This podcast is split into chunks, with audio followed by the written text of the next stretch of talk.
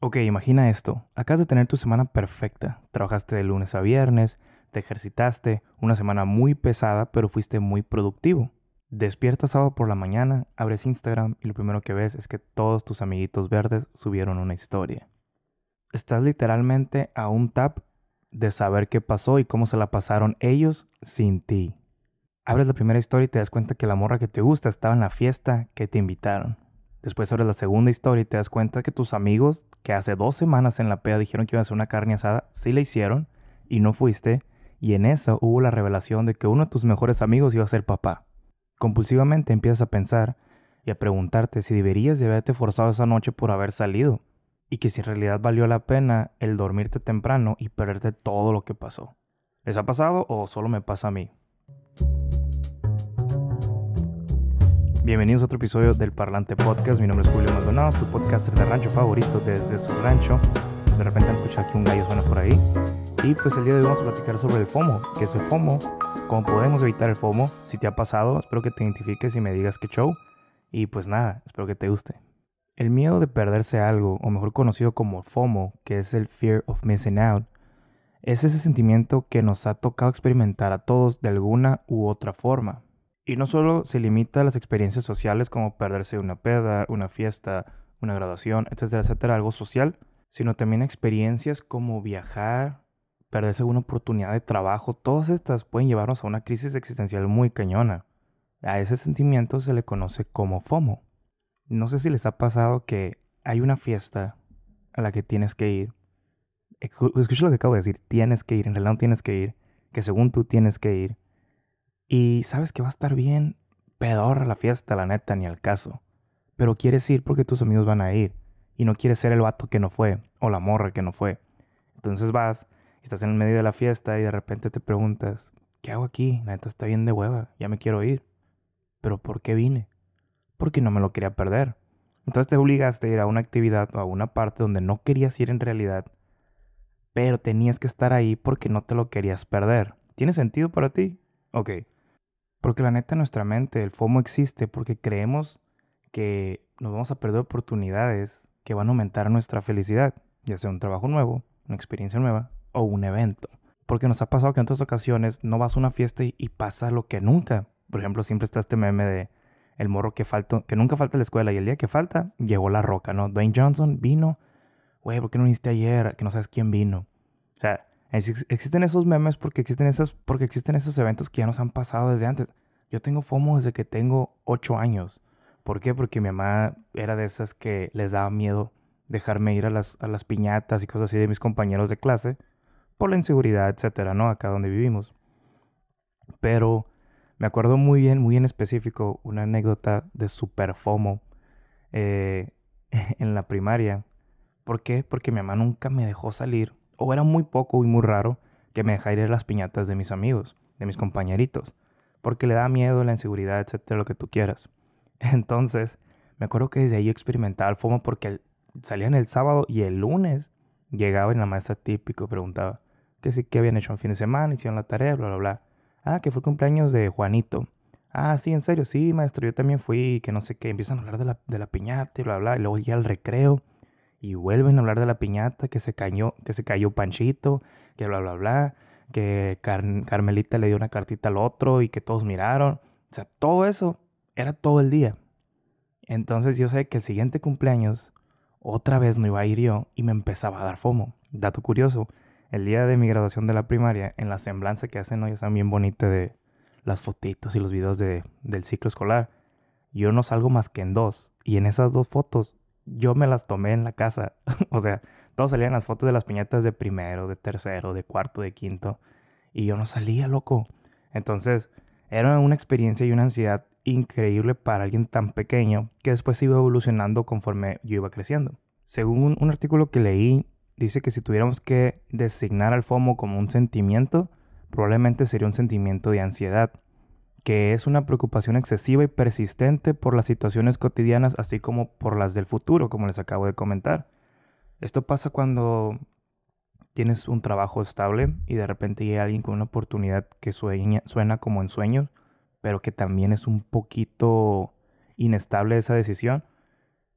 pero decides quedarte en el trabajo por lo mismo, porque es más seguro, y de repente estás ahí como, pero es que si el otro trabajo me da más dinero, pero es que si en el otro trabajo me va mejor, y si renuncio, y qué tal si cuando renuncio a los que estaban en mi puesto también les suben el sueldo.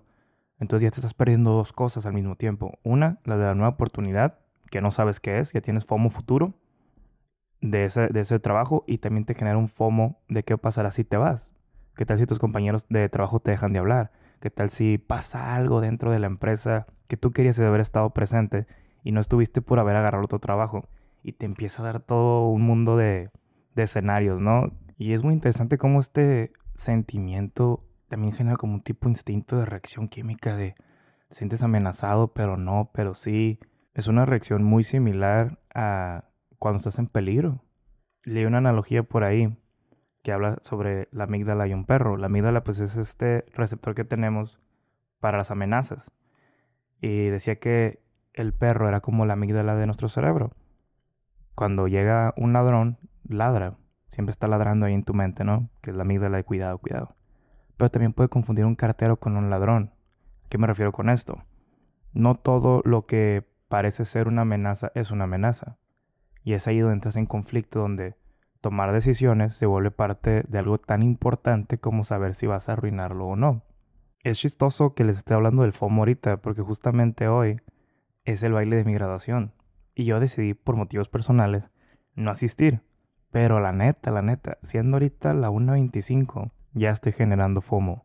¿Por qué? Porque a partir de las 9, 10 de la noche voy a empezar a ver todas las historias de mis compañeros o excompañeros de carrera en el baile de graduación. Y aunque yo sé que no voy a ir porque yo tomé esa decisión o no voy a estar en ese evento por decisión propia, no porque alguien más no me dejó estar, aún así voy a generar FOMO. Y no tiene sentido porque la neta, tú decidiste que esa era la mejor opción. Pero aún así mi cerebro me está diciendo, te estás perdiendo de algo importante. Y me está dando miedo de que no va a estar ahí. No sé si me estoy explicando. Esto también pasa mucho, por lo regular más en las mujeres. Acá en el rancho, ¿no? Del lado norte de México. Cuando empiezan a salir embarazadas todas tus amigas del cuadro. Y de repente eres la única sin tener un bebé. Y vas a las fiestas o a los eventos. En este caso ya reuniones de cafecito con vino. Y solo hablan de bebés. O lo que les pasó, que se le enfermó, cómo lo curó, bla, bla, bla, bla. Y tú empiezas a sentir que te estás perdiendo de esa maternidad con amigas. No sé si les ha pasado. Yo tengo muchas amigas que me han hablado de esto y que la neta sí les da un FOMO no estar siendo mamás a sus 20s. O sea, no a sus 20s, sino a sus medios 20s, tardes 20s, etcétera, etcétera. Y es una ansiedad que te genera porque todos los demás están experimentando algo que tú no estás experimentando. Se puede dar, ya les dije, en muchos eventos diferentes. No es un secreto que las redes sociales generan FOMO, que queremos estar en todos lados, queremos estar en Facebook, queremos estar en Instagram, en TikTok, porque todos están. Pero hay una aplicación en específico que se está aprovechando de tu FOMO. Y literal, fue hecha con FOMO. No sé, su estructura, su esqueleto es el FOMO, que es BeReal. Nunca nos había tocado una aplicación que nos tuviera tantas restricciones si no hacíamos lo que nos decía. Tú puedes mirar lo que hicieron tus amigos en Instagram sin ningún problema, sin tú haber subido nada. Incluso hay un chorro de perfiles y cuentas que no tienen ninguna foto y aún así siguen a sus amigos y no hay problema. Pero BeReal, si yo no publico la foto cuando tú me dices, yo no puedo ver lo que mis amigos subieron este día. Y se borra ese día. Hasta el otro día, si no subo la foto, tampoco voy a poder ver lo que está en el otro día. Entonces BeReal básicamente juega con nuestro FOMO, de que yo no me quiero perder qué hicieron este día. Quiero ver lo que están haciendo mis amigos, quiero ver dónde están. Entonces te llega la notificación y ¿qué haces? Claro, me tomo la foto solo para ver lo que los demás subieron. Porque por FOMO lo hago. Me explico, no me lo quiero perder. Y es increíble cómo está jugando esta aplicación con nosotros. Aunque también a veces lo siento que es muy forzada. ¿Saben qué es lo más chistoso de BeReal? Que es esa fiesta o ese evento que tú sabes que va a estar bien aburrido. Y que aún así vas a BeReal. Porque nadie tiene una vida tan interesante. A las 11 de la mañana todos suben fotos de que están en un escritorio, que están en la escuela, que están en su cama mirando una serie. Y ya, o sea, te estás perdiendo de eso. En realidad, ¿qué te estás perdiendo? Nada. Pero aún así lo quieres ver. Estás en esa fiesta donde al final, ¿para qué vine? ¿Para qué me tomé la foto? ¿Me explico? Es lo mismo. Estás jugando con no perderte algo que ya sabes que no va a estar tan bueno, que no es tan importante. Y ya para cerrar con este tema, es un episodio muy, muy cortito. Simplemente se los quería contar porque en este momento les digo que es el día de mi baile de graduación. Y me vino de un chorro a la mente este tema. No hay como tal una cura o un método para eliminar el FOMO, pero sí hay muchos ejercicios que te ayudan a disminuirlo, esta ansiedad de que no pasa nada. En realidad, al día siguiente todo va a estar igual.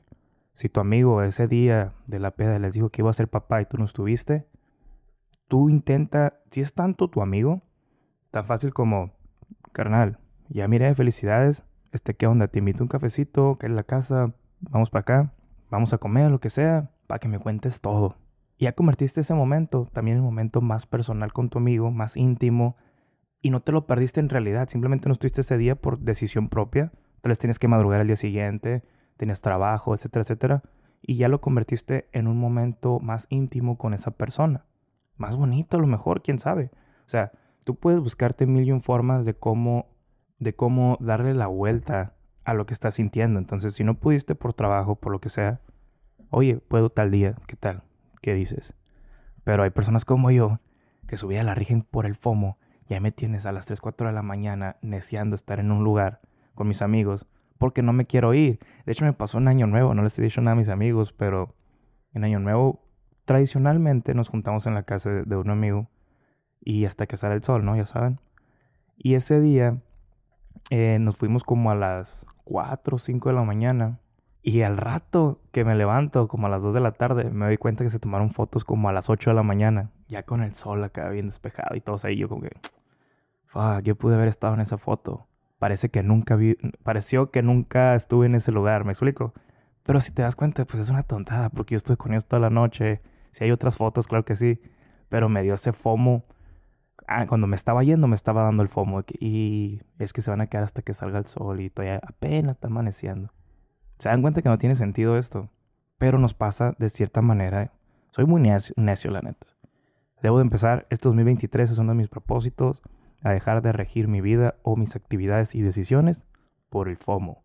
Primero evaluar si eso me va a ayudar, si me va a crear más beneficios o no, y saber si voy a ir o voy a estar en ese lugar. Espero que ustedes también, que si padecen de esta nueva ansiedad moderna, social, activa, generen un poco de conciencia y puedan sentirse un poco mejor y tomen mejores decisiones. Este año también tomé la decisión de estar un tiempo acá en San Luis y eso me genera otro FOMO porque todos mis amigos, el trabajo que dejé, todo lo que dejé ayer en Mexicali, pues me genera cierto FOMO de que me voy a perder muchas cosas. Acaba de pasar este fin de semana que mis amigos salieron allá y me mandan fotos de que mira que estuvieras. Yo acá sentadito comiéndome mi burrito de machaca y sí, cierto, allá estuviera. Pero hey, me vine por algo, para tener más contenido, nuevos trabajos, nuevas experiencias, nuevo todo.